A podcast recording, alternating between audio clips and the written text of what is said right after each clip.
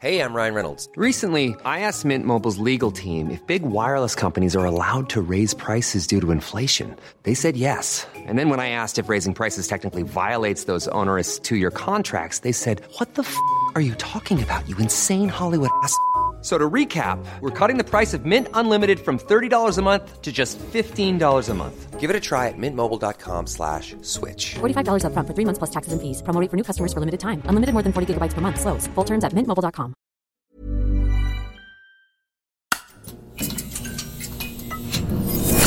The Economist.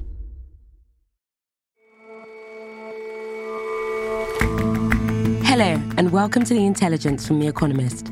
I'm Ora Ugunbi. And I'm Jason Palmer. Every weekday, we provide a fresh perspective on the events shaping your world. Ads. We all hate them. We're all trying to skip them, even if it costs us. It's forcing the entire industry to change, and everyone, from The Economist to the tech giants, has got to get creative. And if your notion of Christmas includes stockings hung by the chimney with care, well, you've got a 19th century American activist to thank. We look at a partisan poem that standardized and cemented what seem like ancient traditions.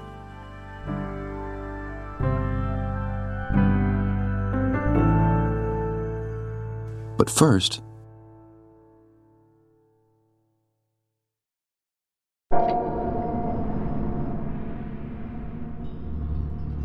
a slow and sometimes cruel decline. Cells that year by year replicate less and less well. Pains that arise, return, worsen, become constant. The onset of disease, maladies both of the mind and the body, and ultimately death. It sounds terrifying, right? Let me use different words. Getting old. It's not for the faint of heart. Helpfully, lots of research is going into it, slowing it, stopping it, even reversing it. For centuries, if not millennia, people have dreamed of an elixir of life. Geoffrey Carr is The Economist's science editor at large. Recent scientific discoveries have suggested that an elixir or a set of possible elixirs that look as though they will extend a healthy human lifespan, certainly by years and possibly by decades, and possibly longer perhaps than anyone who is known has already lived, are on the cards. So, what you're talking about is adding more life to your years rather than just adding years to your life. Very neat, yes. An evolutionary encapsulation of why any organism grows old is that it's going to die anyway. And so it has a life course shaped by natural selection, which puts off as far as possible nasty diseases until a point where the animal will be dead anyway. Uh, or at least have reproduced. Yes, a lot of the diseases of old age are there because simply because you've got old. We have with modern medicine extended human lifespans to the point where those diseases are now appearing. The distinction for the elixirs of life is that they tinker with the physiological process of aging and thus with luck will push those processes, those diseases further into the future and thus extend not only lifespan but healthy lifespan. I suppose it's worthwhile dialing back to figure out why it is we die in the first place. So, life is a trade off between survival and reproduction. If you don't reproduce, you don't get your genes into the next generation, and you might as well be dead anyway. On the other hand, if you die, you don't get your genes into the next generation unless you've already reproduced. So, for most organisms, there is a peak point where everything works to perfection, which for humans would be in their late teens and early 20s. Things go downhill after that as the selective pressure on the organism decreases since it's already reproduced. But what is the what's the actual mechanism here? I mean, it's easy to imagine the human body as merely a machine. The machine wears out. Yes, but biological bodies are capable of self repair, unlike machines. But repair is physiologically expensive, it has to be invested in, and that can take away from the things you need to do to be able to reproduce. There's a trade off. There are notable diseases of old age, you know, things like Alzheimer's that manifest in old age, and particularly cancer as well. As you get older, everything tends to go downhill because there's no evolutionary pressure to keep one bit of it going at the expense of the rest. It's a winding down of all the repair processes and a winding up of things like inflammation, which are supposed to be repair processes but can go wrong if they get the wrong signals. You have mentioned tantalizingly elixirs of life. What are the sort of routes of study here to get to that? Well, there are several. The most immediately promising ones are some molecules which seem to mimic the one way that we do know actually does prolong the life of an animal, and that is to almost to starve it. If you restrict the calories that an animal can consume, it will live longer. And this has been shown to be true for a wide range of animals, ranging from tiny little threadworms to other mammals.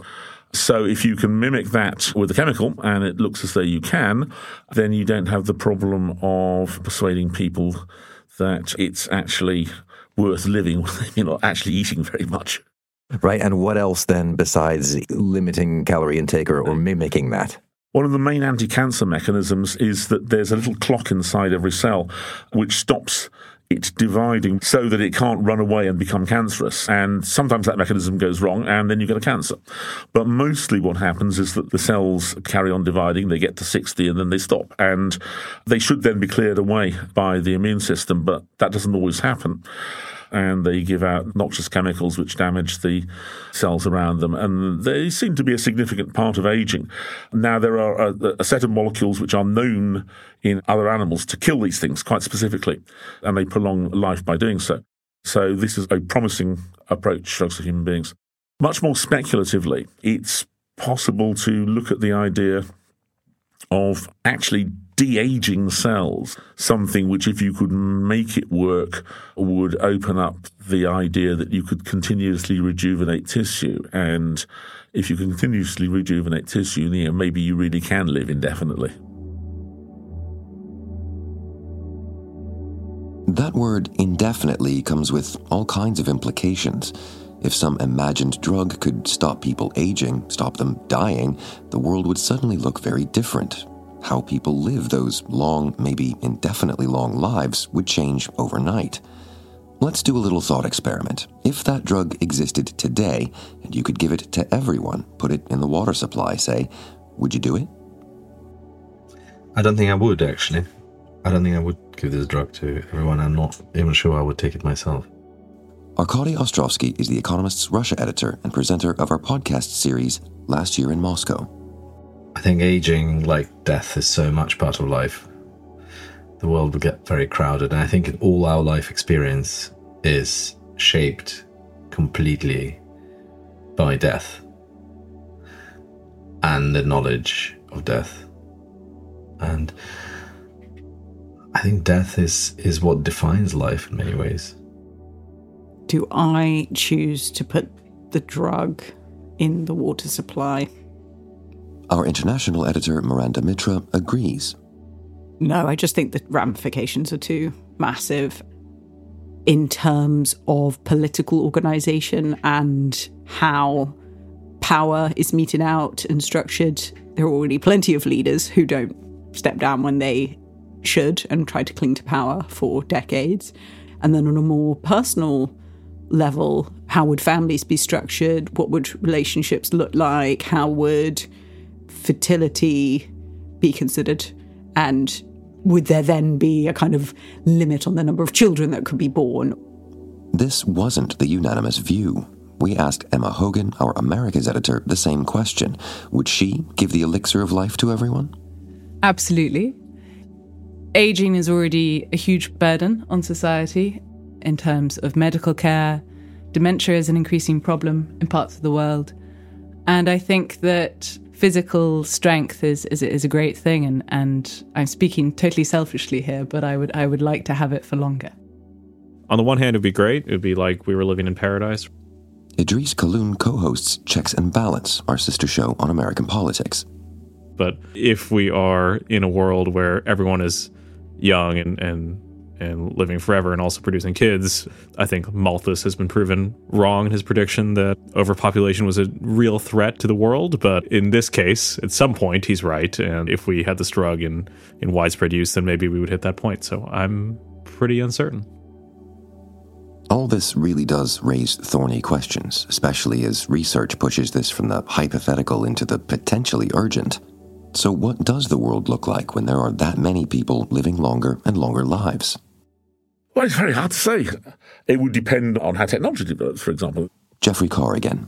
These people will have to be fed and amused, and they will be able to purchase the things that they need if there is the labour to produce those things. Now, if the labour involved is human, then you're going to have some sort of conflict, and the economy will adjust accordingly. People will have to, even people who've built up a reasonable amount of money, will have to work longer because the price of labour will just go up. So you would expect longer working lives as well as longer post working lives. You've, you've engaged in the thought experiment about some of the economics, the labor force, and so on. What about politics, though? If, if the, the changing demographic, how do you govern a, a, a society that is suddenly, on average, a lot older? Well, it wouldn't suddenly be a lot older. Okay, this would be a gradual process. Well, but that's an important point because I mean, successful politics is evolutionary. But it, but nevertheless, it, it seems quite likely that the yeah. Reductio ad absurdum, that the interests of a 200 year old and the interests of a 20 year old will not coincide. Politics is ultimately animal behavior. People in power tend not to wish to cede it. Getting too old for it is one way of getting rid of people. If that is no longer relevant, then there might be a risk of a power elite just hanging on to power because they're never going to age out of it. And there might be a risk that that would be, you know, those who had first mover advantage when the elixirs of life became available. Getting on to a, a more sort of pointedly moral question. If the end of life for so many people is a miserable business, is there a moral imperative to pursue this stuff? We've, we've talked about all the sort of risks that come with it, but do we have to try it anyway so as to increase the net happiness of humanity? Well, I don't know who is we in this question. This is something that is just happening. As, as with all. Uh, Is there, in an abstract sense, uh, a a moral imperative to pursue this if it is I think there's a moral imperative to pursue anything that will make make for uh, healthier, happier, and longer-lived human beings. Yes, whether this is the most important in a world of scarce resources, whether whether this is more important than, say, finding a reliable way of getting rid of malaria, is the sort of thing that might engage philosophers. But in practice, the pool of money that's going to go to malaria and the pool of money that's going to go to this almost completely independent the genie is at least partly out of the bottle. Yes, the genie is out of the bottle. Going back to the calorie restriction analogues, these clearly work in a wide range of animals, and somebody's trying to get a, a human trial going. There are also small human trials planned of the senolytic drugs. So we should have some human data in a few years' time with a bit of luck. I suppose, as every other self respecting, self preservational animal, you'd be into this. You would take these drugs, you would extend your life if given chance. It's something I'm thinking about. I haven't done it yet. There are other ways to extend your life which are more immediately available, such as uh, good diet and exercise. But it's certainly something I'm keeping an eye on. And maybe we can have this discussion in a year or two's time. Or 30 or 50 or 100. yes, exactly. Jeff, thanks very much for your time. Pleasure. Earlier this year, our sister show Babbage ran an episode about the search for the ways to extend human lifespans. In it, host Alok Jha speaks with tech billionaires experimenting on themselves and finds the scientists exploring different approaches to combating old age. Economist Plus subscribers will find that by searching for immortality in the Babbage feed.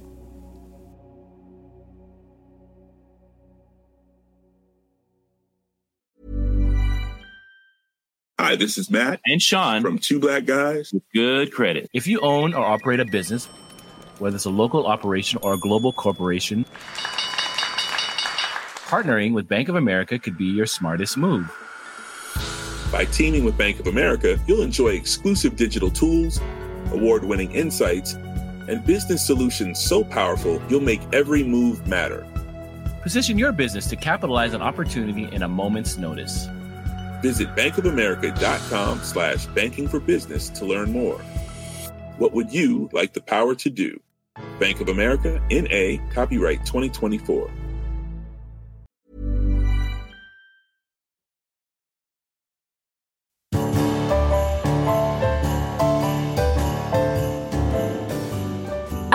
The holidays. A time of warmth, merriment, and of course, gifts. We've all had some pretty mediocre presents over the years. Oh man, socks? Again? For a better idea about what to get your loved ones, you could ask to look at their Facebook feed. After all, social networks monitor our behavior so intimately that they can target users with personalized ads with a precision that's sometimes almost eerie. That's the trade off for getting to use these platforms for free. Yet increasingly, those with deep enough pockets are getting the chance to escape the online advertisers. Last month, Meta, which is the owner of social networks like Facebook and Instagram, began offering its customers in Europe the option of going ad free if they were willing to pay a monthly fee. Tom Wainwright is The Economist's media editor. And they're not alone. Twitter, which we now have to call X, launched a similar tier earlier this year, and TikTok and Snapchat are trialing ad free versions of their own. So we're in this world where increasingly it will be possible to avoid adverts online altogether if you're willing to pay, and advertisers are scrambling to find new ways to reach rich customers. Why do they need new ways? Are the traditional mediums no longer suitable? Well, some are. I mean, there's newspapers, there's radio, there's podcasts, obviously, but those media have been turning away a bit from ads as well. And this is a, a long term trend. It's been going on for a decade or more. But we've seen that with news, for example, a lot of online news sources have been gradually pivoting away from ad revenue towards subscriptions. Advertising online basically doesn't bring in the money that it used to. And so subscriptions are increasingly appealing. I saw an interesting study by the Reuters Institute at Oxford University which found that about a decade ago, around 5% of people in rich countries were paying for a subscription to an online news site. And these days, that figure is more like 13%. So there's an increase there. Radio wise, we've seen something similar happen. You know, a lot of people now, instead of listening to radio with ads, will listen to a service like Spotify where you can get your music. And about 40% of Spotify users pay uh, $11 or so per month to listen without ads. So it's getting harder to catch people on those old media as well. And how about TV? Well, something similar is going on on TV too. I mean, as we all know, there's this great big digital transition underway in television from uh, broadcast TV and cable TV to streaming. And the big difference there is that linear TV, so that's broadcasting cable, is absolutely stuffed with ads, particularly in the States. You can watch maybe 15 minutes of ads per hour, whereas streaming is largely ad free. It varies a bit, and the streamers are getting a bit more into ads. You know, Netflix and Disney both launched ad free tiers a year or so ago. Um, but people are still much less likely to watch ads on streaming than they were on the old TV formats. Okay, but let's go back to the social media giants like Meta. Why are they increasingly turning to subscription based services when the ad supported strategy had been so successful for them up until now? There are a few reasons, and in Meta's case, it's very much doing this kicking and screaming. Its reason is that in Europe, in the past year or so, there's been a series of court judgments which have essentially made it harder for Meta to serve up behavioral ads to people, targeted ads, that is. And those judgments are, are complicated, but the upshot is that judges have decided that companies like Meta have to offer people a clearer way to opt out of that kind of advertising if they want to. And Meta's solution is to say, okay, you can opt out of our behavioral ads, but it's going to cost you. You're going to have to pay 10 euros or so per month for an ad free version. And they've been clear that they don't particularly want to do this and they're not going to offer it anywhere else unless they have to. But it's interesting, uh, as always, I think it's worth watching other jurisdictions to see if anyone else follows the lead of the European Union. And various people I've spoken to in the tech world have their eye on countries like Britain, India, Brazil, Indonesia, Australia, various places where governments are sharpening up their digital privacy laws. Okay, so it's mostly because of government legislation. Well, it is in Meta's case, but there's something else going on too, as well, which is that tech platforms, uh, principally Apple and Google, are making it harder for advertising to work as well. So, a couple of years ago, Apple introduced this big change where you can now opt out of being tracked. And that makes it much harder for advertisers to target you with behavioral ads because they don't know what you like anymore, basically. And Google is, is planning something similar. And that change has triggered a sort of rush among apps and online businesses. So, for instance, in the mobile games business, which is a, a huge part of the app economy, we've seen a lot of those games shift more towards other forms of monetization, subscription being one, in app purchases being another. So that's buying power ups and access to new levels, that kind of thing. But when things have been free for so long, do you get a sense that consumers will be willing to pay? It's a really interesting question, and the answer so far is we don't really know. But I mean, you're right. Facebook's been around now for nearly 20 years, and it's been free all this time. And a lot of people I spoke to said that they found it hard to imagine that people in the EU, where they now have this choice, are, are going to take up this offer in droves to pay 10 euros a month for something that has always been free. We'll see. Um, I mean, one counterpoint that I think is worth bearing in mind is YouTube, which again is historically a free ad supported service, but they have this subscription ad free option, which in recent years they've been promoting pretty heavily and it's pretty expensive. I mean in the states it's 13.99 a month to go ad free on youtube. But youtube said last year that 80 million people now subscribe to this. Okay, so if I were a company trying to reach consumers, what would you suggest I do? Well, ad people I spoke to weren't too depressed about this. Ad people also can go to other forms of media which have been less disrupted. So, spending on out of home media, which basically means billboards, posters, that kind of thing, that's been growing quite fast because whether you're rich or poor, you can't avoid looking at billboards when you walk around outside. Um, following a similar logic, there are things like sponsorship of sports events, that's been growing too. But I think the most interesting area really is places where previously we didn't really see ads at all. Last year, Uber started selling ads in its app for, for both ride hailing and delivery. And already this has become really quite a big business. Next year, they expect to make about a billion dollars from this advertising sideline, which is just a couple of years old. We're seeing other companies do similar things. So, United Airlines have said that they are going to start selling ad space uh, on the little screens on the backs of people's seats because, again, they know something about their customers and they can sell targeted ads. Marriott Hotels is going to do something similar with ads on TV screens in hotel rooms. So, I think the moral of the story is you can pay increasingly to opt out of ads in some places online, but the ad men are going to find new ways to get you. Tom, thank you so much for joining us. Thank you.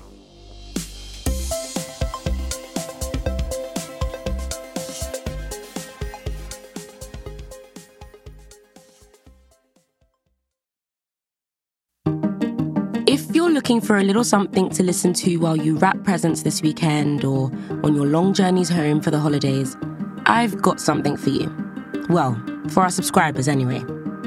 On this Saturday's episode of The Weekend Intelligence, our correspondent will be investigating And Tango Makes Three, a book about a penguin chick being raised by two dads. A book which has somehow become one of the most banned in America.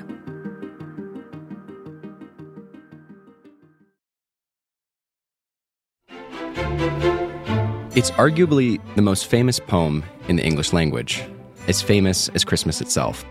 All I need to say is a single word, and you'll know exactly what I'm talking about. Twas. You know the rest, and probably quite a bit of it. Max Norman is a culture correspondent for The Economist. A Visit from St. Nicholas, better known by its first line, Twas the Night Before Christmas, was published 200 years ago, on December 23rd, 1823. It's been much cherished, much recited ever since. But the poem is not just a jolly bit of festive verse. It's actually influenced much of modern Christmas as we know it. 'Twas the night before Christmas, when all through the house not a creature was stirring, not even a mouse. The stockings were hung by the chimney with care, in hopes that St. Nicholas soon would be there. Despite its global reach, the poem was published quite out of the way in upstate New York in a little town called Troy in their local newspaper, The Sentinel. Troy is best known now for the Rensselaer Polytechnic Institute and recently as a location on the Gilded Age TV series. Back in the day, it was a major industrial center in the Northeast. Earlier this month, on a cold, rainy Sunday, I drove up from New York City to Troy and saw their annual holiday festival where they were honoring not just the holiday season, but also their most famous export, this poem. Despite miserable weather, it was a festive occasion.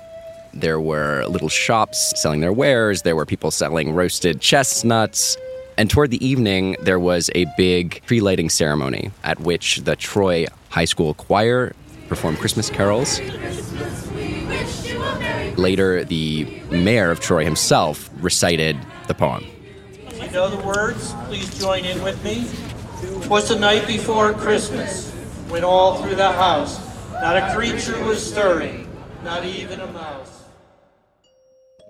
The extraordinary fame of this poem is actually quite an accident. It was published anonymously first, and it wasn't until 1844 that the author publicly revealed himself as a patrician Manhattanite called Clement Clarke Moore. Moore really never intended the poem to have an audience greater than his six children.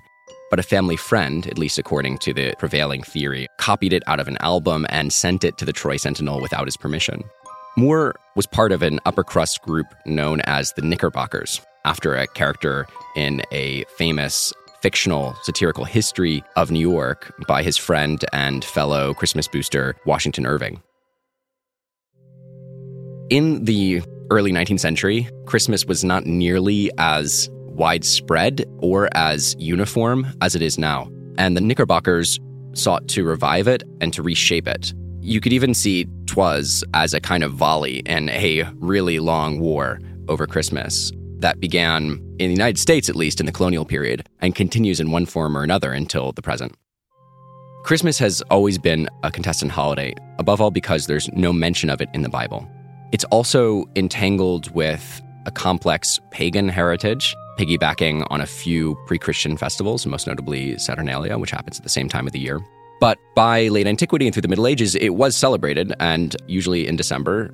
In the Protestant Reformation, however, many took issue with the holiday anew because it had no biblical basis. There was a lot of anti Christmas sentiment among religious Americans, all the way until the 19th century. Part of the problem, too, was Christmas never really shook its Saturnalian heritage of indulgence, drinking, and also what you might call ritual misrule. So, historically, Christmas time, the poor would knock on the doors of the rich, even enter their houses, demand food, drink, sometimes even money. This is a ritual called wassail, celebrated in the UK on Twelfth Night. And in the US, the tradition existed too. And in Moore's, New York, during Christmas time, gangs of carousing people would go through the wealthy neighborhoods. The Knickerbockers sought to do away with this noisy, menacing tradition. I spoke to a number of Christmas historians, anthropologists, literary scholars, and they described how Moore's poem transformed this public, rowdy celebration, something that happened on the streets, into a respectable, domestic, child friendly holiday. He really is a foundational writer for our conception of Christmas and the holiday season as something largely about children, gifts, home, and relatively less about the religion itself. So, Twas, despite its jingle jangle rhyme, is really more sophisticated than its 56 lines let on in their tripping anapestic tetrameter that is da da da da da da da da da and so on. Moore sets this poem inside the house, which throughout the course of the 19th century would replace the streets and the pub as the site of Christmas festivities. St. Nicholas comes down through the chimney into this peaceful domestic space.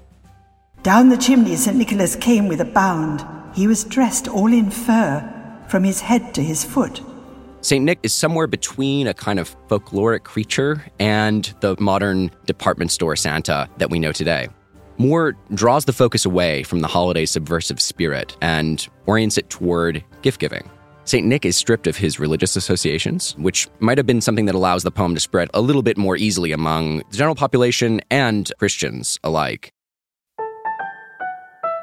and his clothes were all tarnished with ashes and soot, a bundle of toys he had flung on his back, and he looked like a peddler just opening his pack.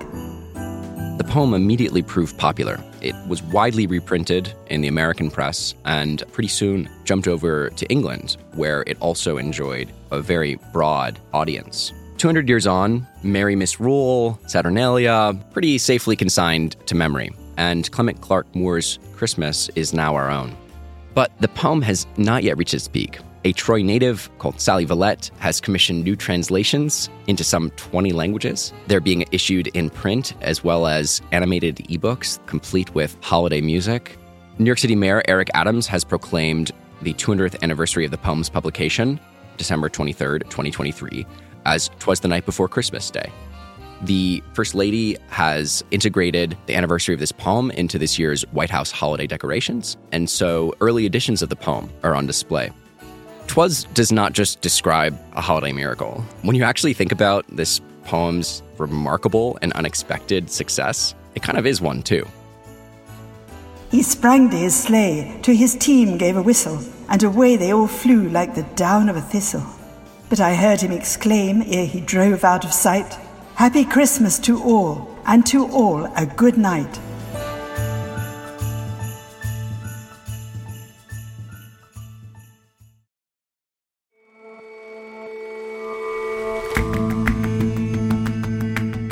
That's all for this episode of The Intelligence. You're running out of time to take advantage of our 30% discount on gift subscriptions. It's the perfect last minute present. I know some of you are still scrambling, so go on. Visit economist.com slash gift or follow the link in our show notes for more. The editors of The Intelligence are Chris Impey and Jack Gill. Our deputy editor is John Joe Devlin, and our sound engineer is Will Rowe, with help this week from Sol Rivers. Our senior producers are Rory Galloway and Sarah Larniuk. Our senior creative producer is William Warren. Our producers are Kevin Caners and Maggie Kadifa, and our assistant producer is Henrietta McFarlane, with extra production help this week from Emily Elias and Peter Granitz. We'll all see you back here for the Weekend Intelligence tomorrow.